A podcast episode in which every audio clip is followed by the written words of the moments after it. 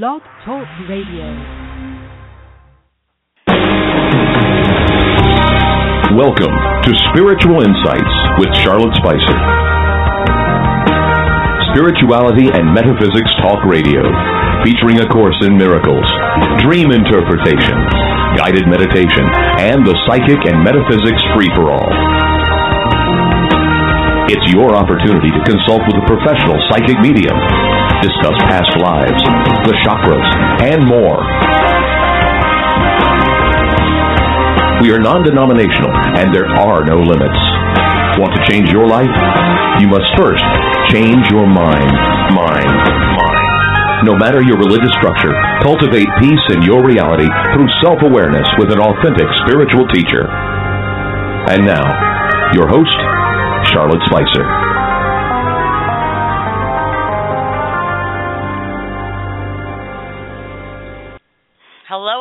Thank you so much for tuning in. Welcome to the show. If you are new to the show itself or these segments, I want to tell you a little bit about that. I am joined today by my special guest co host, Robert Rosenthal, MD. He has been a student of A Course in Miracles since before it was published. He was also a close personal friend of Bill Thetford, PhD, who co scribed the course along with Helen Schucman. And Dr. Bob has also served on the board of directors for the Foundation for Inner Peace, who publishes the course since 1992. He's a board certified psychiatrist in private practice near Princeton, New Jersey, and author of From Plagues to Miracles The Transformational Journey of Exodus from the Slavery of Ego to the Promised Land of Spirit the book interprets the biblical story of Exodus. It's a fabulous book that you will want to add to your spiritual library. While you're listening, please visit fromplaguestomiracles.com to learn more or to read excerpts from the book.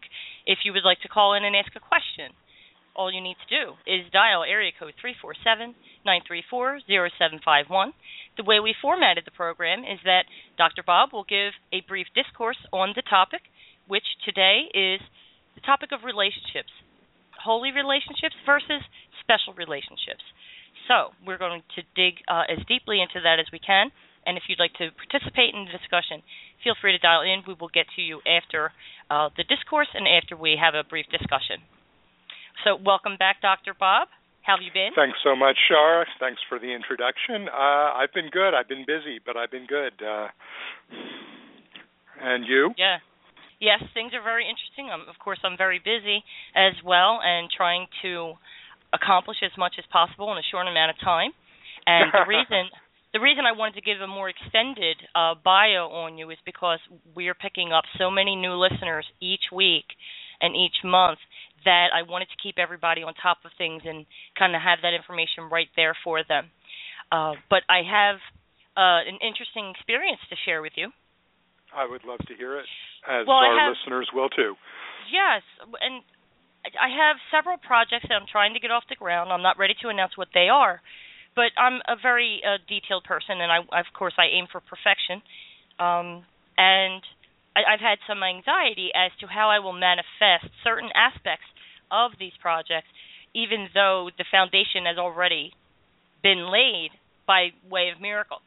So I know the thoughts that are floating around in my mind and I'm not in active stress mode, but I do have these thoughts of wonder like, well, how am I going to do this? Well, I'm not going to worry about. It. Well, how am I going to do that? Uh, don't even worry about it. It'll be provided. And so I let it go. But yesterday, in the morning, I was dreaming, and then I had a moment where I realized that I was lucid, and there's that that distinct feeling of, oh, I can actively participate. And so I turned to the person who was talking to me, who was one of my guides, and he said something very interesting to me. And while I'm aware of both concepts to a very deep degree, I've never heard it said quite this way, and the impact was very profound. So, in the dream, he said to me, quote, the entire universe exists in your mind. The kingdom of heaven dwells in your heart. You need not look so far outside yourself to touch either.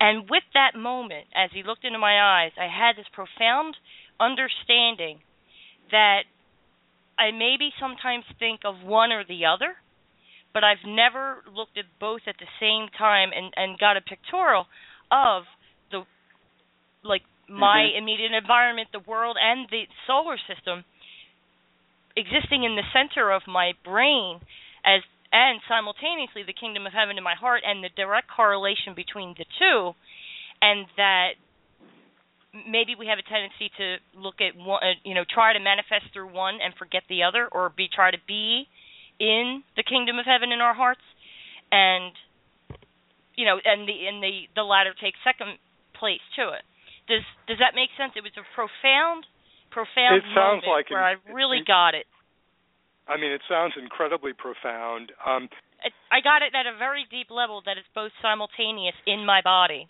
I thought that was pretty could cool. you just repeat that essence of what what that voice said to you? I mean, that sounded amazingly profound, and I just you know want to register it as clearly Yeah. as possible. it it it seems simplistic, but the but the depth of it, if you sit with it and let it kind of um, resonate, he, it was the entire universe exists in your mind. The kingdom of heaven dwells in your heart.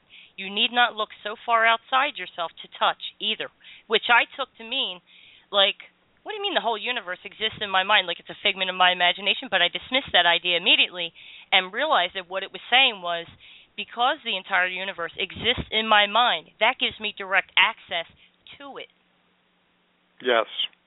Well, and it is a figment of your imagination or of our collective imaginations. You know, Mhm. the universe, I mean, the world of perception, as the Course says, is a mirror, not a fact.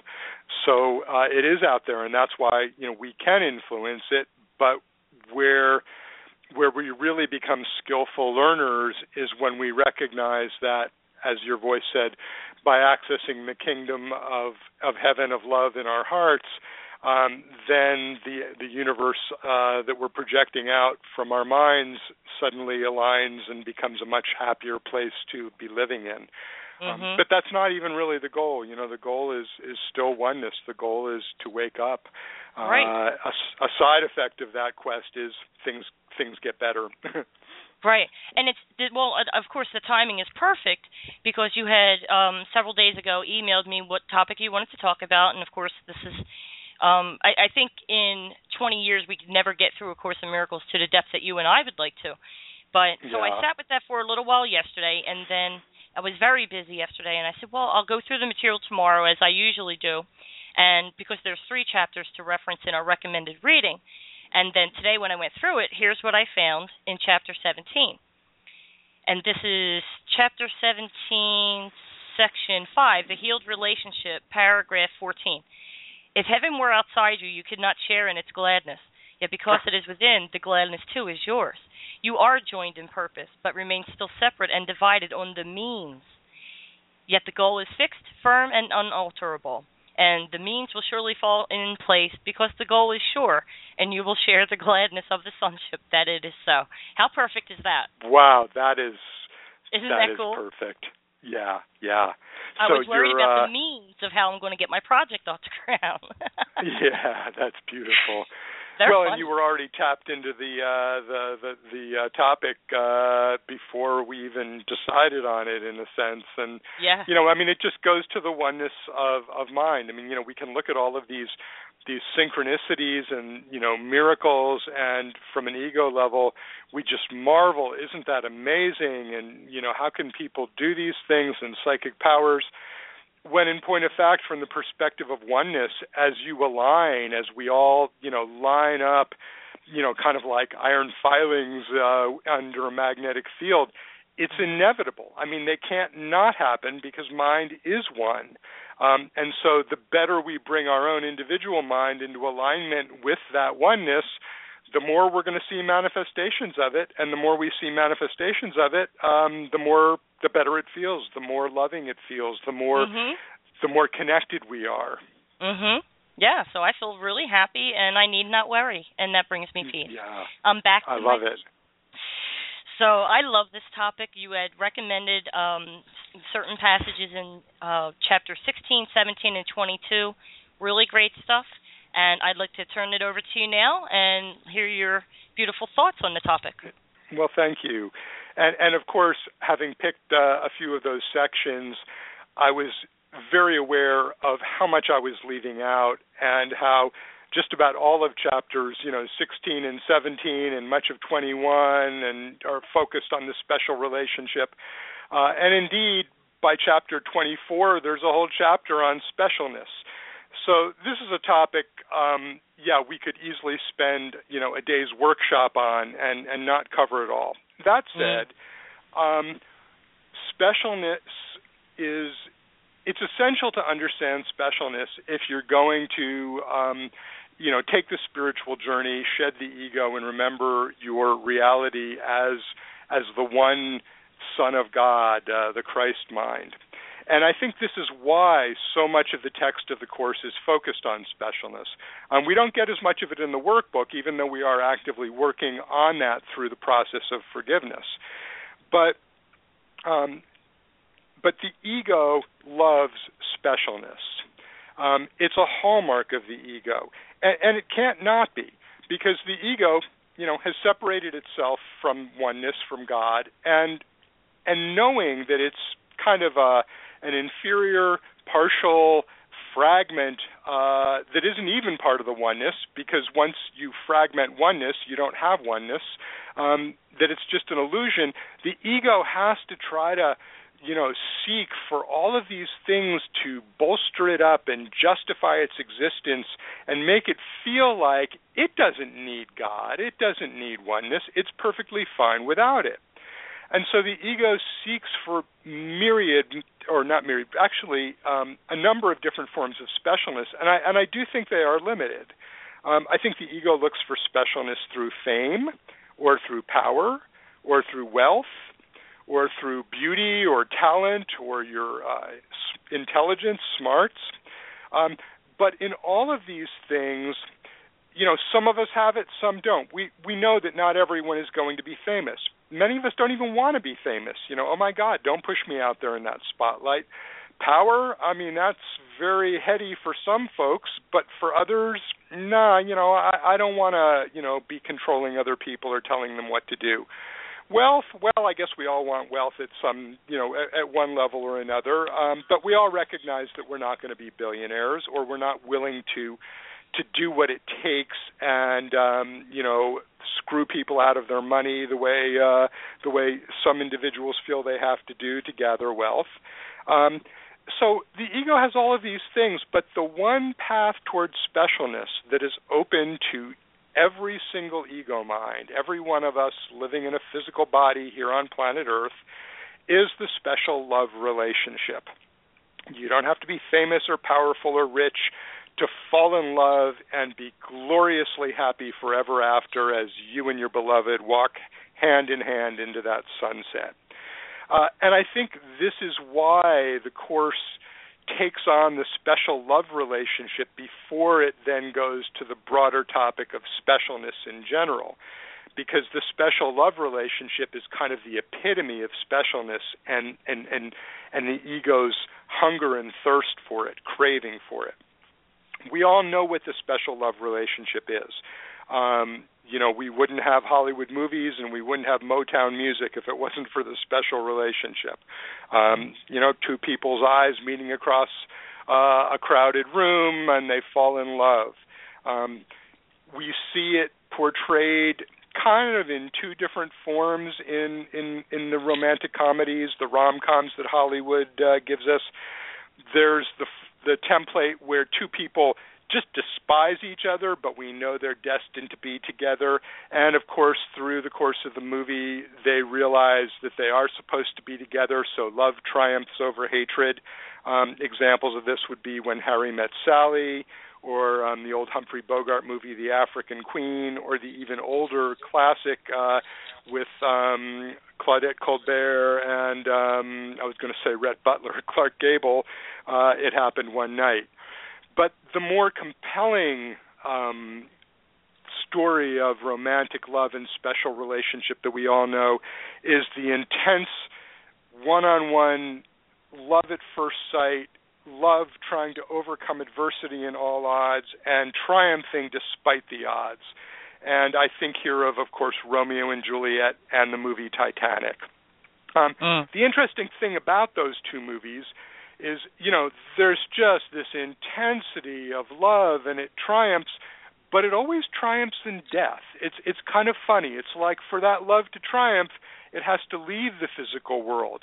Um, you know, if we picture Romeo and Juliet getting married and having kids and you know raising them, they're going to have the same kinds of you know um ups and downs and good days and bad days and you know Romeo's going to have bad breath in the morning and Juliet's going to start getting a few wrinkles and you know so in a sense even in its most popular portrait the special love relationship is a fiction. It, it can't last. It can't be brought into reality. It works best when um, it flares briefly and then everybody dies.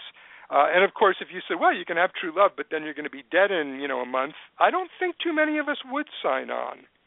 Um, mm. A Course in Miracles portrays this uh, the special love relationship as as not real love, because real love is inclusive. Real love doesn't discriminate. Um, real love doesn't see specialness, but that the special love relationship is an illusion of love that attempts to bring an illusion of love into the world of physicality of illusion in order to hold at bay the hatred that's really there. Now, some people have trouble with this. They go, hatred, you know, what, what do you mean hatred? Well, first look around. There's there's violence, there's murder, there's jealousy and anger everywhere.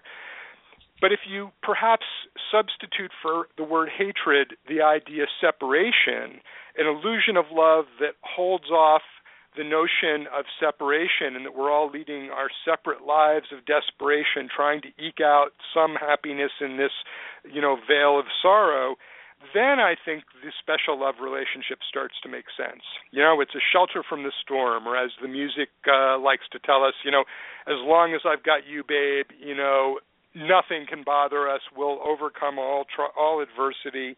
Um, mm-hmm. You know, that's that's the drug that we're all raised on. Mm. And even you know the best movies show that uh, that it is an illusion. I mean, one of my favorites is um, the '60s movie The Graduate with Dustin Hoffman, where he's chasing uh, the woman Catherine Rosen, pursuing her in every obstacle, and at the end, he wins her. She goes with him, and they're sort of sitting at the back of the bus, her in the wedding dress uh, that she was wearing to get married to another guy, and him with a dumb grin on his face. And sort of the implication is where are they going? You know, the bus is going somewhere. What mm-hmm. what next? You know, the story mm-hmm. doesn't end there. So the Just special love the, relationship. I'm sorry. Go ahead. Just with a sense of triumph over acquiring love. Yes. You know? And this is what I wanted to get to is the special love relationship is most intense before it happens. Um, and, and, and this is sort of the bookend to the uh, Romeo and Juliet death part. We are most in love and infatuated while we're pursuing the object of love. Um, you know, when I remember this, oh, you know, when I'd fall in love with a girl at 16 or 18 or 20, I mean, you know, the pursuit was everything the moment that they turn around and love you in a sense the, the the the clock starts running in the other direction and the specialness begins to drain out of it. Now from a course in miracles perspective this is classic because as the course tells us the ego's motto is seek but do not find. So when we take that idea and apply it to the special love relationship we can see that oh yeah seek it look for it. Somewhere out there is is that one person who's going to, you know, complete you and make you whole and make life happy forever after. But the moment you think you find them, you begin to question, are they really the one? Um, why is this? Well, there's a, an old Woody Allen line uh, that says, you know, I would never want to be a member of any club that would have me. Uh, and I think that love relationships work a little like that. The moment that the other person actually loves us, it feels tremendously gratifying but there's also a sense of oh well how, how could they love us? I mean you know we're flawed we're inferior and we thought that they were so much better. We chose them because they were more special than we were. And by hooking them in a love relationship we don't have to feel our inferiority our flawedness. We can sort of piggyback on their specialness. Uh and and and in that way um you know we're complete. But the moment they're with us you know, how special can they be if they don't recognize, you know, what a mess we are?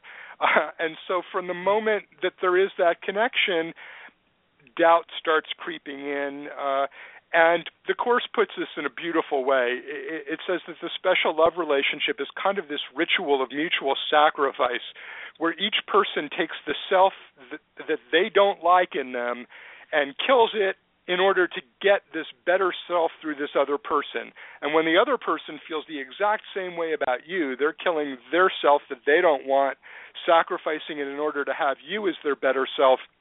That, the Course says, is what we call a match made in heaven. I mean, it's wild. Uh. Uh-huh. So seek, but do not find. Now, another way to think about special relationships, they're really a form of idolatry.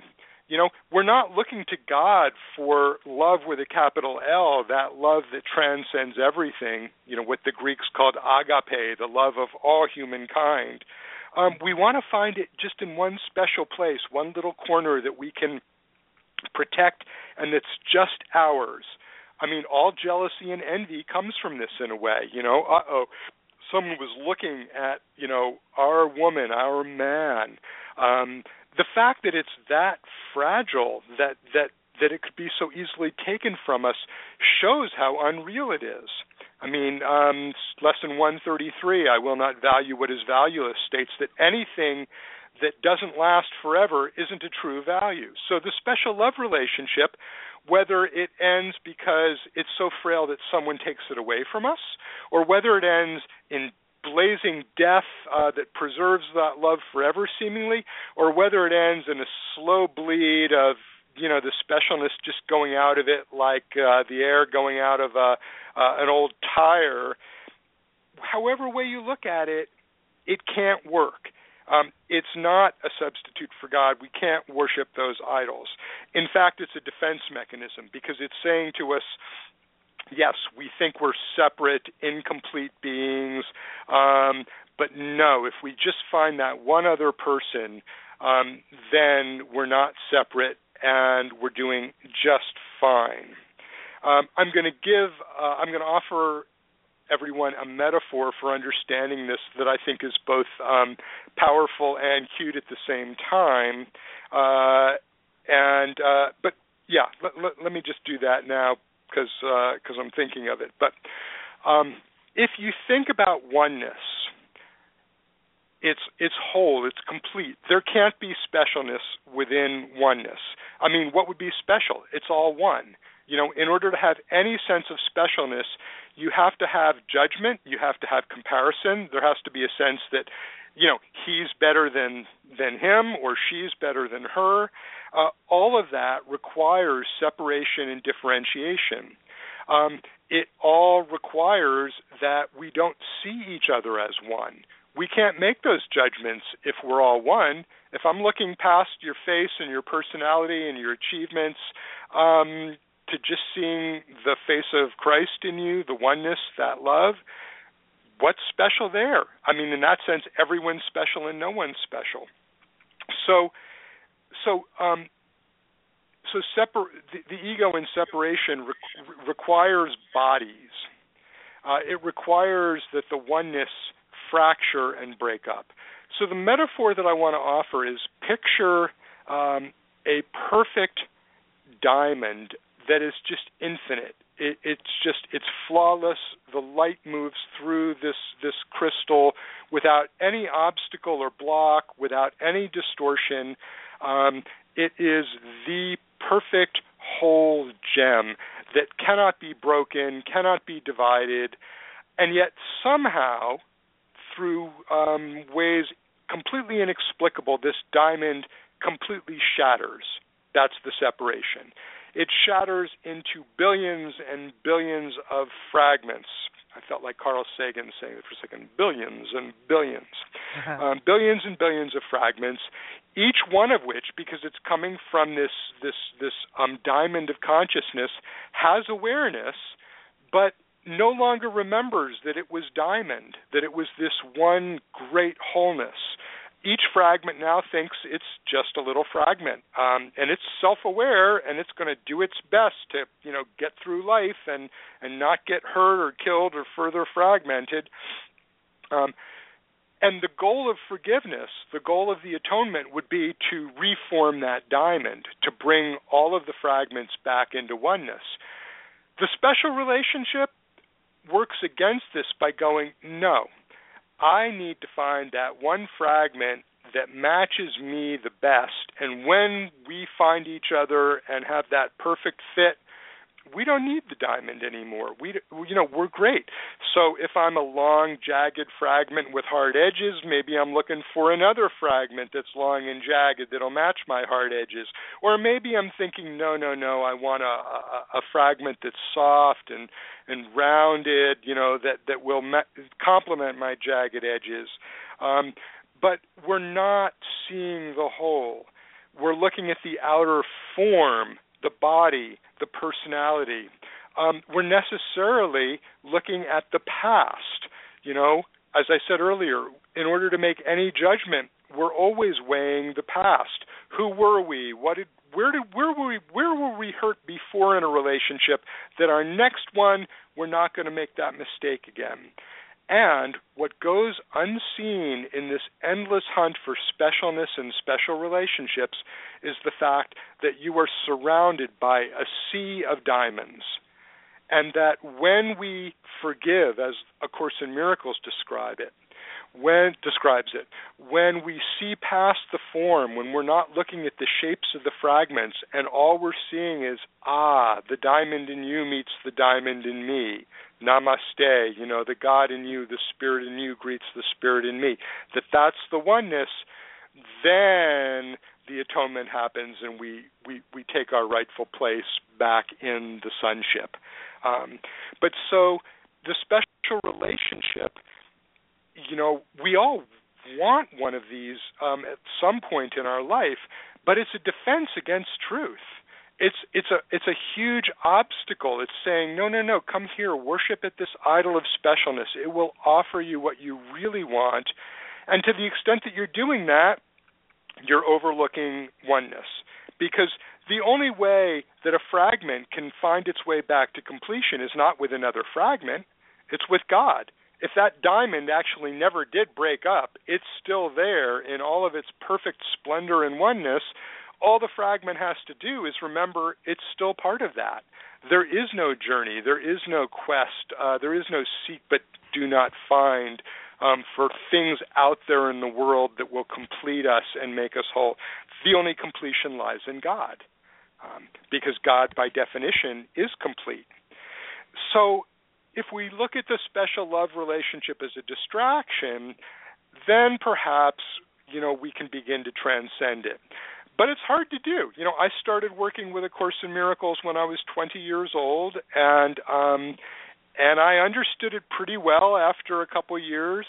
Uh, that didn't make any difference. If you had said to me, "Yeah, you can have forgiveness or you can have the special love relationship," at that age, I would have said, "Give me the special love relationship. I really want that. I I need to try that. I need to I need to taste that drug."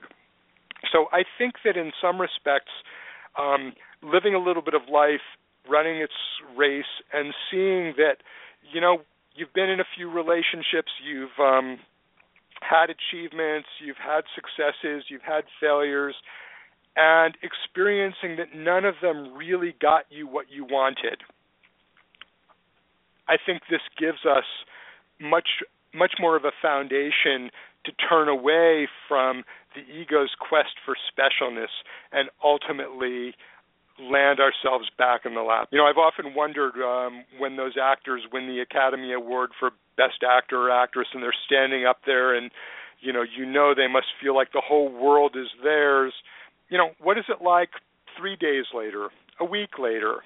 You know, what's it like the following year when someone else is winning it? Same with the Olympics. Uh, you know, same with any triumph like that the ego's specialness cannot last. It can't complete us. Um, we we own, we need the oneness of God for that. So that brings us to the holy relationship. And I actually think there's a lot less to be said about the holy relationship. Um, mm-hmm. You know, the course makes the point right from the beginning that you know that that the curriculum is about undoing our blocks to the awareness of love's presence, which is our natural inheritance. Love is always there. We are simply blocked. We've chosen to be blocked from seeing it. Um, that that's our choice. Um, but at any moment, we can quote unquote choose once again. At which point we allow love back in. So understanding the special relationship not in order to analyze it and dissect it and somehow change the form and make it better, but to walk away from it, to go, you know, this heroin isn't going to help me. Um, I need the sobriety of God. I need oneness. Um, that is, is is where we want to go. So the holy relationship, quite simply, is a relationship where you have aligned your purpose with someone else. Um, the Course says a holy relationship values holiness above all else. Seems self evident, seems obvious, but it's quite powerful. It means, you know, that you're not pursuing any other idols, um, that there's nothing else, quote unquote, out there that you think you want because you've looked within and realized that wholeness lies within, not outside. And from that position, you find a partner um, companions who share your insight into the true nature of, of, of what's within, who recognize that there is that diamond consciousness that they are also um, recognizing and wanting to make more permanent. And together, you align in purpose. It's shared purpose. So instead of trying to achieve a union of bodies and personalities and and making that the the holy of holies, we let go of that, use the body as a means of communication, which is the Holy Spirit's reinterpretation of what the body is for. It's no longer about separation. It's about working our way, not working my way back to you, babe, but working my way back to God. Um, and in that process, you know, we we practice forgiveness. We release the past we experience the holy instant, which is essentially the pure present, freed from the past. Um, the course says when you're tempted by a holy, by a special relationship, you know, when you're, I don't know, at a party or an event, and boy, that one person just really feels like you want to, you know, go after them and spend a lifetime or two with them. The course says no, go to a holy instant, spend it with the Holy Spirit, because in the holy instant you will remember and experience the love that is the one love of God. And once you've put yourself back in that place, once you've dissolved back into that, there is no form of specialness that's going to be compelling. You know, you can look at that person again and realize, oh yeah, there's you know another fractured, uh, split, you know, separate son of God whom I want to have forgiveness and uh, union with. So we're working towards a union of mind, which was split rather than a union of bodies, which you know the body is the symbol of the ego, the ego is the symbol of the separation. You can't bring bodies together. Um, I don't care how good the sex is, there's still a notion of a body there. Um, mm-hmm. Um, whereas one-mindedness, yeah, that's seamless, uh, and that when we get there lasts forever. So um, I want to just close by reading one section that Shar, you and I um, both really enjoyed, which I, which offers a contrast between the special relationship and the holy relationship. And this comes right at the start of chapter 22 in the introduction in paragraph 2, about you know a third of the way through. Quote, for an unholy relationship is based on differences where each one thinks the other has what he has not. They come together, each to complete himself and rob the other. They stay until they think that there is nothing left to steal and then move on. And so they wander through a world of strangers, unlike themselves, living with their bodies perhaps under a common roof that shelters neither, in the same room and yet a world apart. A holy relationship starts from a different premise. Each one has looked within and seen no lack Accepting his completion, he would extend it by joining with another, whole as himself. He sees no difference between these selves, for differences are only of the body. Therefore, he looks on nothing he would take. And then skipping a few lines, how far from home can a relationship so like to heaven be? So right there we have the the differences. The special relationship looks at differences. The holy relationship sees no differences, uh, and in that re-embraces truth. So let me um, stop there. Uh, you know, I, I, as I said, this is a topic that we could, you know, go on in great depth about and and look at all of our personal experience. But I, I wanted to just, you know, offer that sort of Cliff Notes version. Um, so, um, do you have thoughts or questions or other points? Um, take it away. All right, that was beautiful. Thank you so much.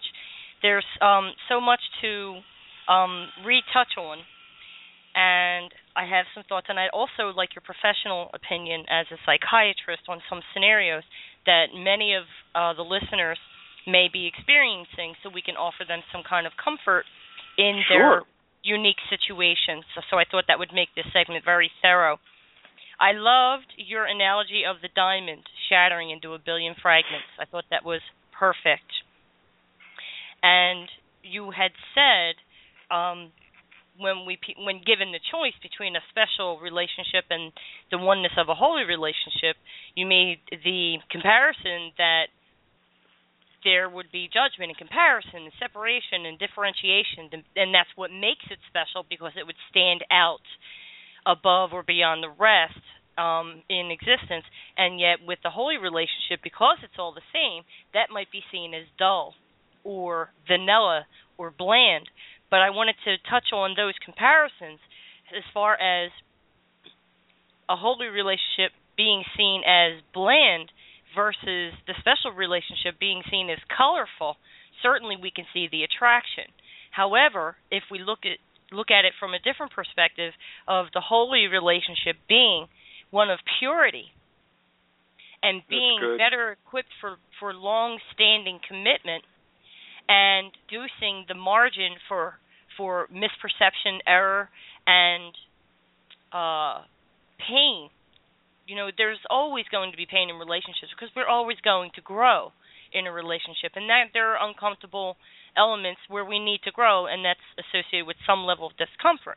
But would you rather have the purity of a holy relationship knowing that you are truly truly loved versus the excitement of the drama of a special relationship where the reason it's exciting is because you never know what's going to happen?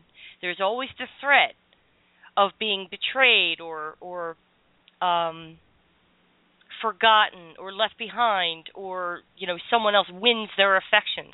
You know there's that threat of loss and that excites the ego. So to me that that beautiful comparison makes the choice easy. I want peace and so i want a holy relationship. And yeah. thank god that's what i have and i don't i don't want drama. I don't need the excitement of disappointment I just don't. You know, you know what I mean? Like, why talk from a the perspective of a psychiatrist? You can go much deeper into it than I can about the excitement of a dysfunctional relationship versus the harmony yeah. and, and peace of a functional holy relationship.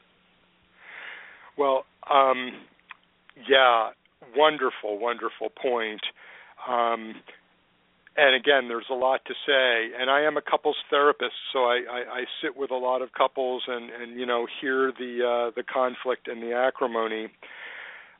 I think, though, in order to really answer that, I I think we have to recognize that the the the, the path back to oneness is the, the what what a course in miracles or any other non-dual um, spiritual system offers is incredibly radical. Uh, it's it's a 180 degree departure from what we all grew up with and lived with, uh, and from what the vast majority of the world still believes and pursues.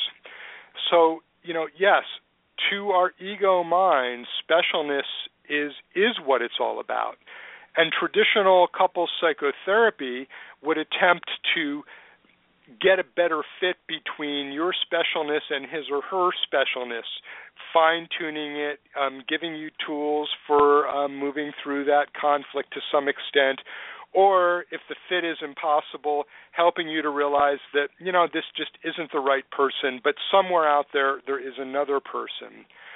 What the course is saying is that the whole idea that you find someone um, in order to weather the storms of life uh, and to survive together and to um, have some children so that you have some legacy, that this is a completely upside down perspective that at best will give you temporary moments of happiness um, because we can't suppress love. Love love is here. We are love.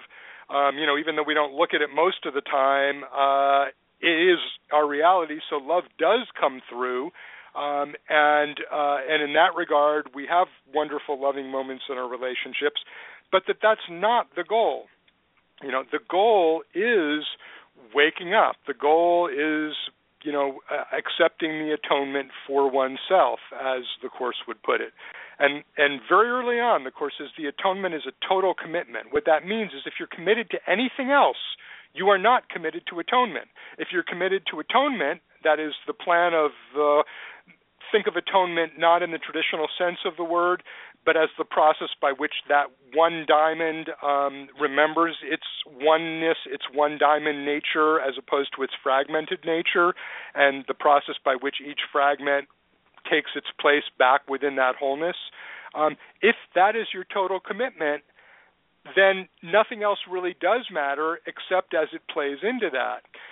So you know we we get into this kind of um limbo this wilderness where um you know we want our marriages our relationships to be better but we think of that partly through the lens of holiness but partly through the lens of ego. You know i wish he'd do the dishes more um and it really pisses me off when dinner isn't waiting when i get home from work et cetera et cetera so, Shar, you're absolutely correct about there's always some degree of conflict in a relationship to the extent that we believe we are bodies living in a physical world and that those bodies have needs and demands.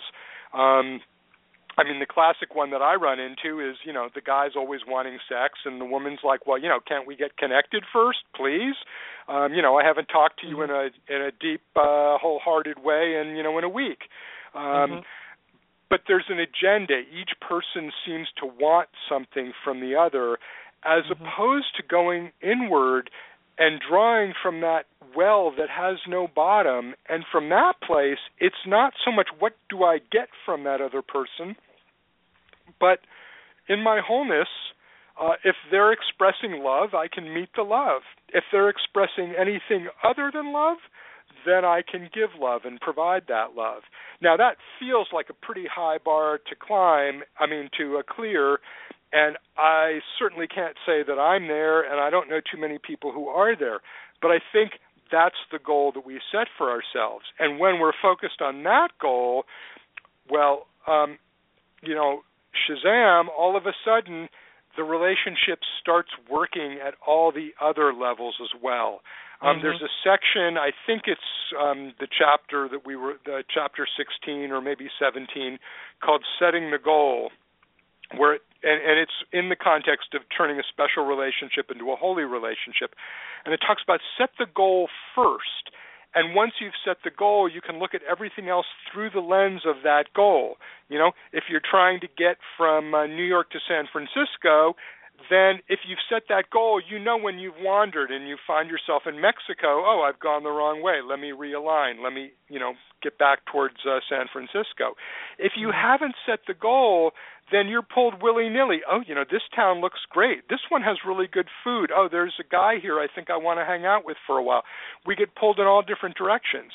So if if each person in a relationship has set that goal for him or herself, then the relationship is on track to be a holy relationship. And as crazy as it sounds, I think that alignment takes care of of all the problems. And when the problem comes up, all it is is it's a wake up call. It's a reminder of, oh, I forgot. You know, I, I mistook my body for myself for a moment. Um, mm-hmm. you, uh, what Sharon and I um, have very brief, you know, three to five minute chats before the show starts. Um, and you had brought up, you know, that wonderful question, you know, what is it for? What's the purpose? Um, what is our goal in this? I mm-hmm. think at any point where we're feeling discord, um, if we start asking ourselves, what do we want? What and and then take it deeper. Well, why do I want that? What's it for? We get back on track. In right. um, from plagues to miracles, in the chapter on miracles, I talked about this in terms of intention setting, and mm-hmm. really dissecting out what intention do we want from something. You know, you might think you want a special relationship, but if you dissect it down, well, I'm wanting completion. You know, you may think you want um, a new car, but what you're really looking for is a sense of peace, a sense of safety, a sense of security. Mm-hmm. So again, when we look within and see where we believe we're incomplete and recognize that that's just good old ego pulling, you know, the wool over our eyes and realign and, you know, go to the holy instant, um, ask Holy Spirit for help, you know, um, this holy instant I give to you, be you in charge, for I would follow you. Certain your direction gives me peace, then the relationship is holy. Um, mm. And if you're with someone who can't do that alignment with you, they'll probably wander off and you know come back to it in you know 10 years from now or in some other lifetime and that's okay. You've still planted the seed um you mm-hmm. know not all relationships are to last our whole lives but um but so, as a psychiatrist, what I do is recognize that when I'm working with a client, a patient, they have a relationship with me, and my goal is to have my relationship with them be a holy relationship, even if they've never heard the term, so that I'm not prescribing to them from my specialness what I think their specialness should have, or together we're sitting in judgment on the inferior world but rather that something of the love of oneness of God, of the Christ mind can come through, and that together we can holographically take that in so that they can leave my office and take that into their relationships wherever they are and begin to transform those. That Beautiful. to me is the process of healing. Beautiful. I love it. I love you. that you that you can blend A Course in Miracles into your practice without even mentioning any of the key phrases you when you were talking about the diamond shattering into billions of pieces, you had um, mentioned that you know perhaps you're long with jagged edges, looking for the same. Yeah. And then you know, and then you get this the, the triumph that I meant that I mentioned. You have this triumph of oh, this this this wonderful person likes me back and and wants to be with me, and after a while, once you become used to that person and get to know them better, sometimes those jagged edges start to chafe and scrape against your senses and vulnerabilities, and that's where conflict enters, and you start to push each other away. And yep. it also says, following the pa- the paragraph that you read, um, no, you didn't. Not this. Not this part. I wanted to touch on re- relationships as they are today, and then I wanted to move on another aspect of relationship. But it says because you you spoke so eloquently of the goal. Um, let me start from uh, the section section five, the healed relationship. You you read. Yeah, I was reading from later from chapter twenty two. Okay. Yeah. Right. Okay. In in chapter seventeen, in section five, the healed relationship, it says, At once his goal replaces yours. This is accomplished very rapidly, but it makes the relationship seem disturbed, disjunctive, and even quite distressing. The reason is quite clear. For the relationship as it is, is out of line with its own goal, and clearly unsuited to the purpose that has been accepted for it. In its unholy condition, your goal was all that seemed to give it meaning. Now it seems to make no sense. Many relationships have broken off at this point, and the pursuit of the old goal reestablished in another relationship. For once the holy relationship has accepted the goal of holiness, it can never again be what it was. Goes on to say in the next paragraph towards the end set firmly in the unholy relationship, there is no course except to change the relationship to fit the goal. Until this happy solution is seen and accepted as the only way out of conflict, the relationship may seem to be severely strained. And this is where people break up, or maybe infidelity enters the picture, and finally divorce or just you know ending this relationship. They say that the person you marry is never the person you divorce.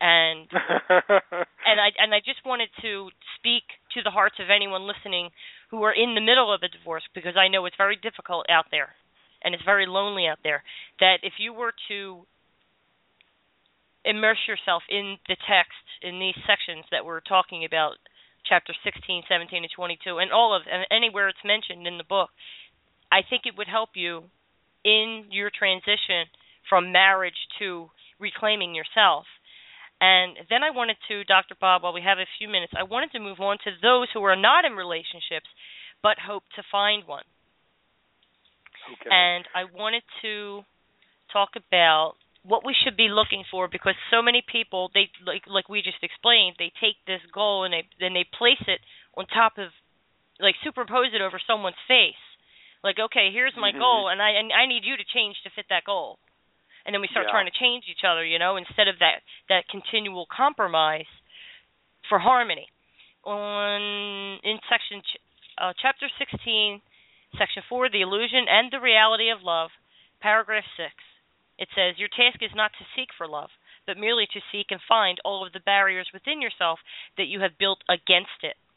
It is not One necessary to seek. Lines. I know, and yeah. oh, I get the chills. It is not necessary to seek for what is true, but it is necessary to seek for what is false. Every illusion is one of fear, whatever form it takes, and the attempt to escape from one illusion into another must fail. If you seek love outside yourself, you can be certain that you perceive hatred within and are afraid of it. Yet peace will never come from the illusion of love, but only from its reality. This is a very difficult lesson to learn, especially if you do not have the guidance of A Course in Miracles to help you see the truth.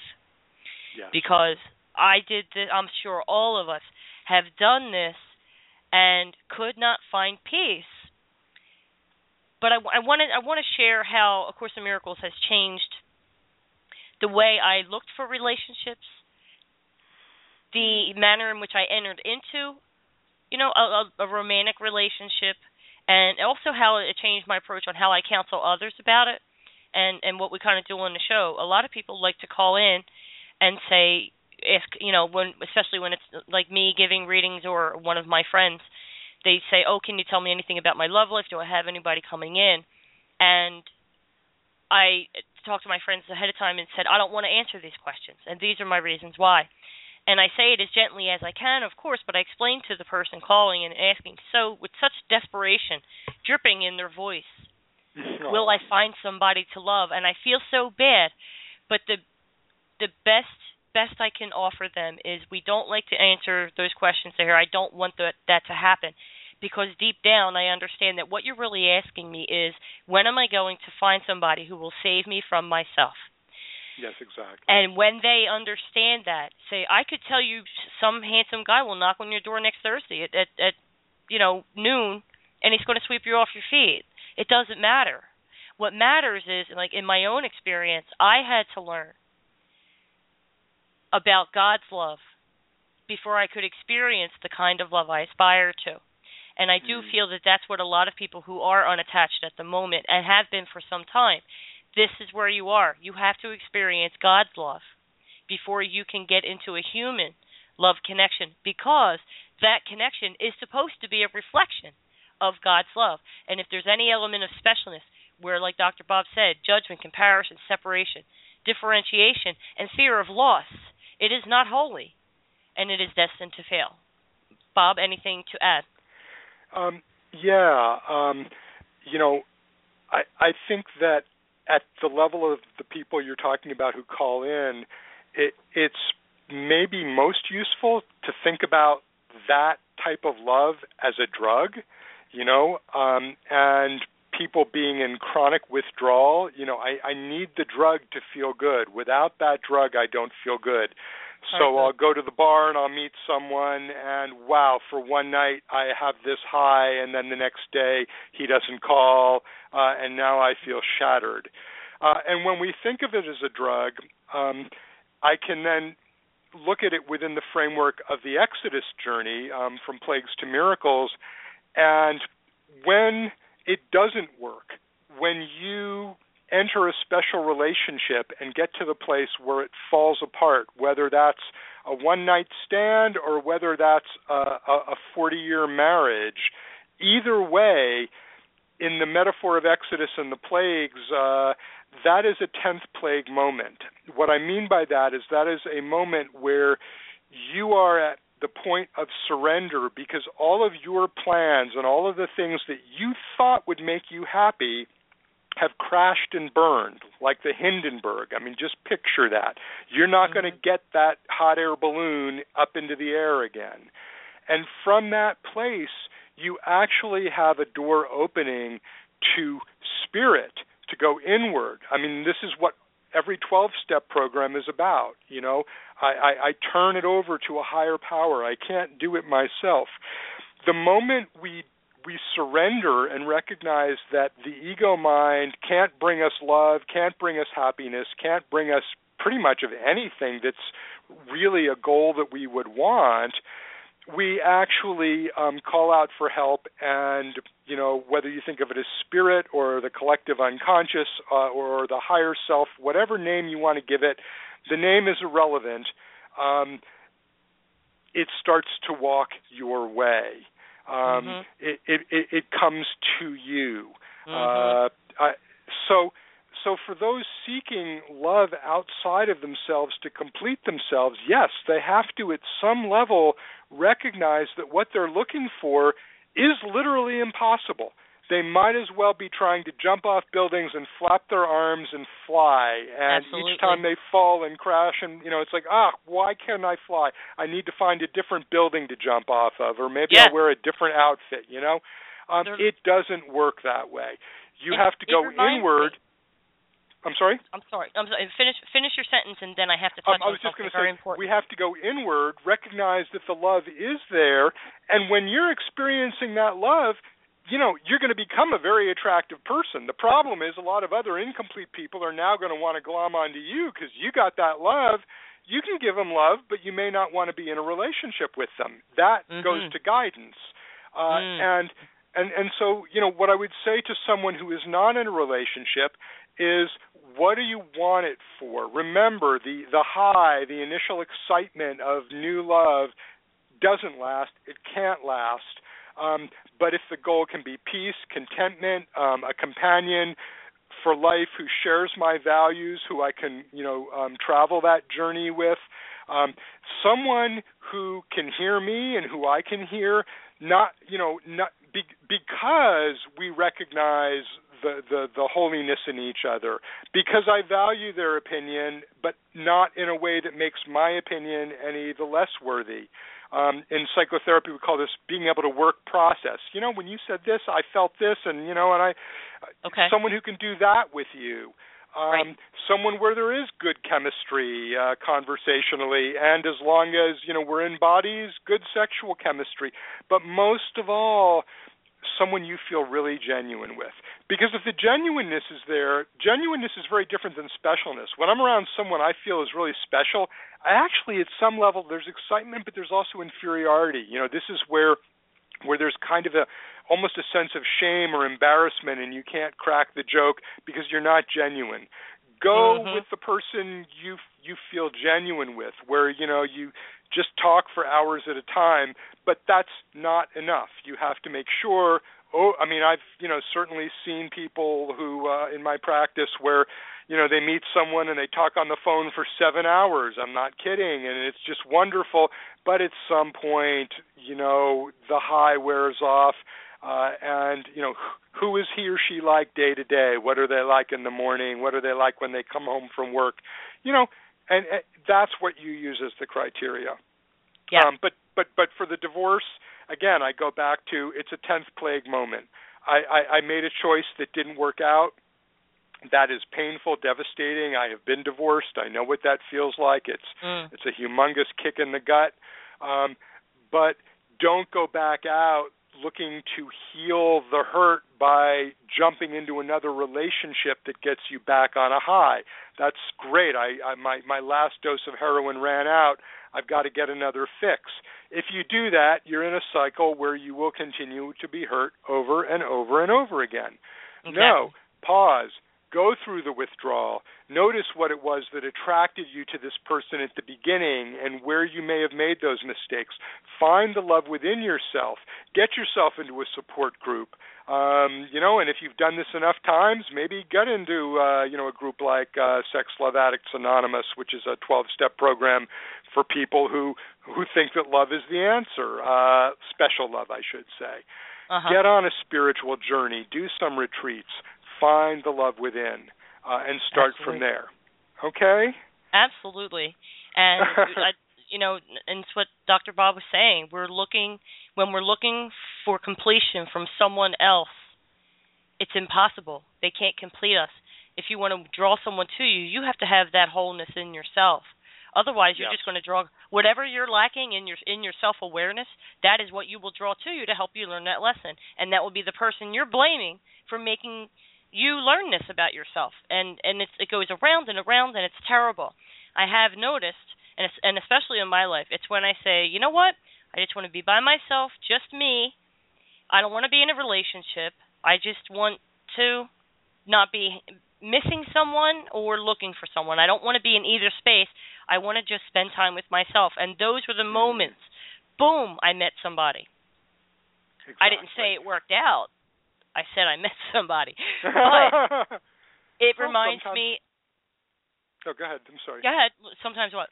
I was just going to say sometimes you know we're still in the process of switching the form of the relationship and Right. you know oh my my you know I was married to a championship athlete now I'm going to go for a nerd I mean you know Marilyn Monroe going from you know Joe DiMaggio to Arthur Miller I mean boy could you pick two more different human beings she changed Right. the form but the inner Yeah. insecurity you know the inner sense that that I'm nothing without this male to complete me and that I have to look and act a certain way to attract him that Mm-hmm. never changed you know I love her and that vulnerability about her. I just wish I could protect her. But Yeah. it reminds me of um you know, in in my life, I want I need to throw this out there as a caveat to anyone who is looking for a relationship. And that's when you meet somebody and maybe you have an interesting experience where you get a chill down your spine and you do have that love at first sight feeling. And what that really is is just soul recognition and not to diminish the impact of soul recognition. However, the ego does jump in, and it did it to me, and convinces you that because you have a profound moment of recognizing the essence of someone else that is obviously a perfect stranger, but you feel the strong connection, the ego jumps in and tries to convince convince you that this is a romantic relationship that's meant to last forever. However, in my experience, as it was taught to me, and it was one of the hardest things I had to wrap my mind around and accept, is that sometimes these people are brought in in response to us having closed our hearts down, and God sends a special messenger to us that that He knows will get our attention and inspire us to open our hearts again. Unfortunately, if it's not meant to be a lasting relationship, you kind of walk away feeling, and understand understandably you kind of walk away feeling like, what's the point of bringing them into my life just to open my heart if it just proves that I was right to shut it down in the first place? And A Course in Miracles will tell you the goal is love. The yeah the extras that come along with that, that's what makes life rich. And it reminds me of that movie, Jerry Maguire. The you had me at hello and they're in the elevator and they're looking at each other and the two deaf people are signing to each other and she translated and it says you complete me. And while I love that movie, when I saw that scene, I'm like, oh God! And I probably had A Course in Miracles in my hand while I was watching the movie. I'm like, oh no, this is going to give so so many people false hope that another person can complete them.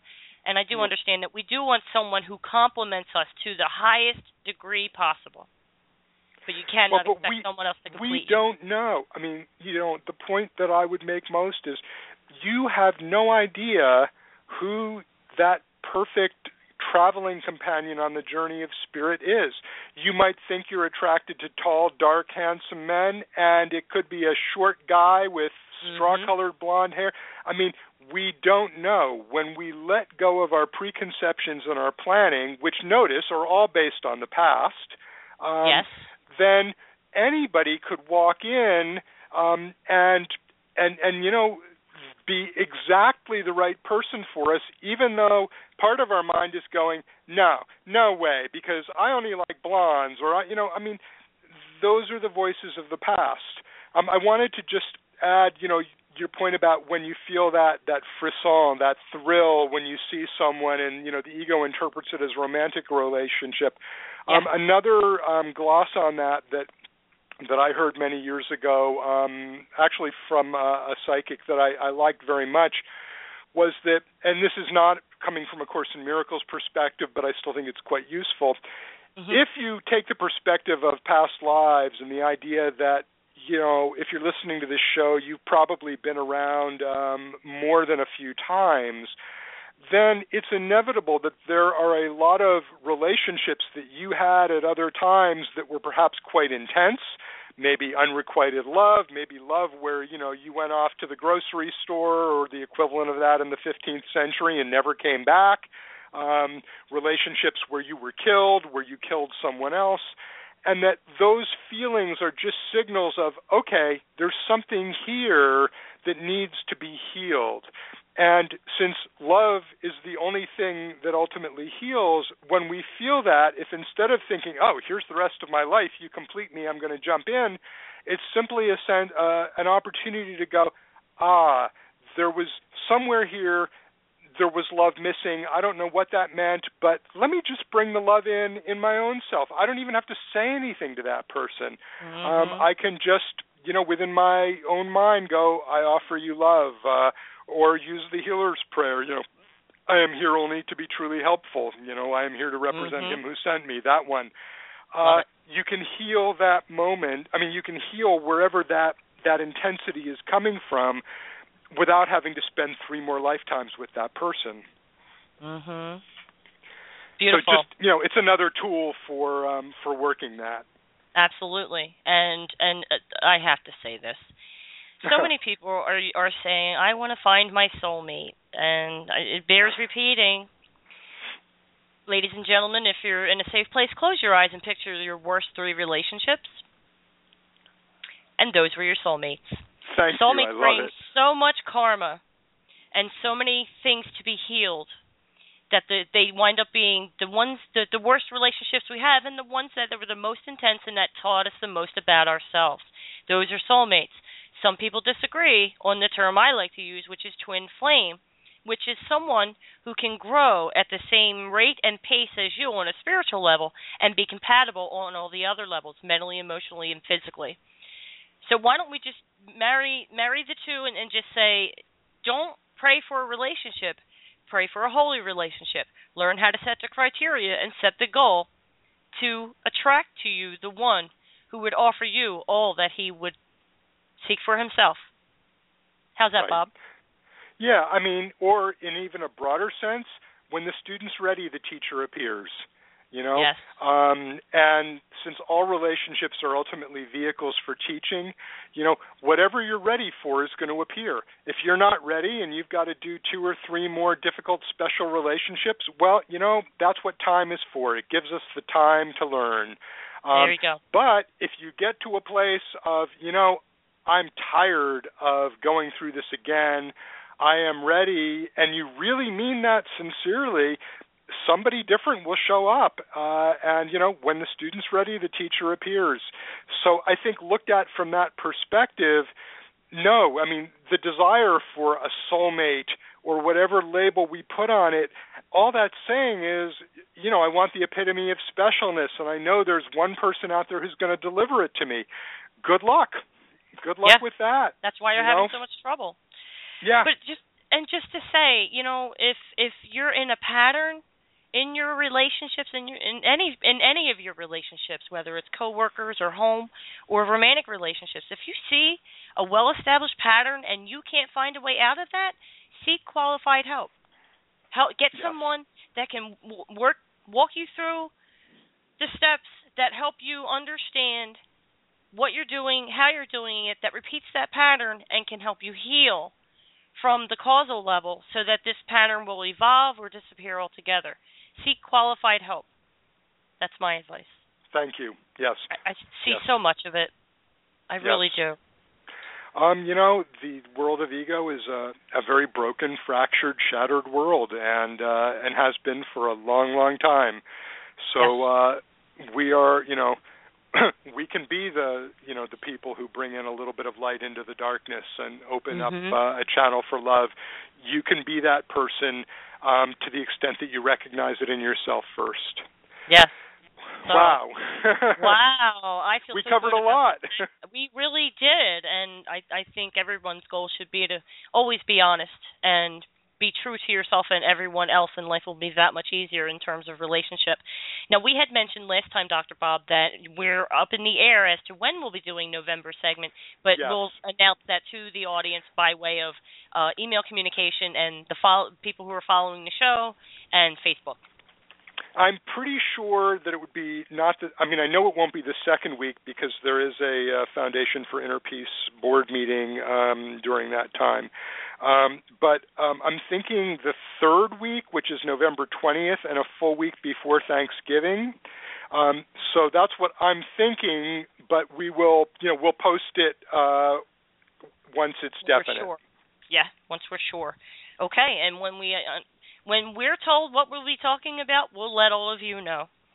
Yeah, and as some of you have noticed, sometimes we don't know until uh, very shortly before the program.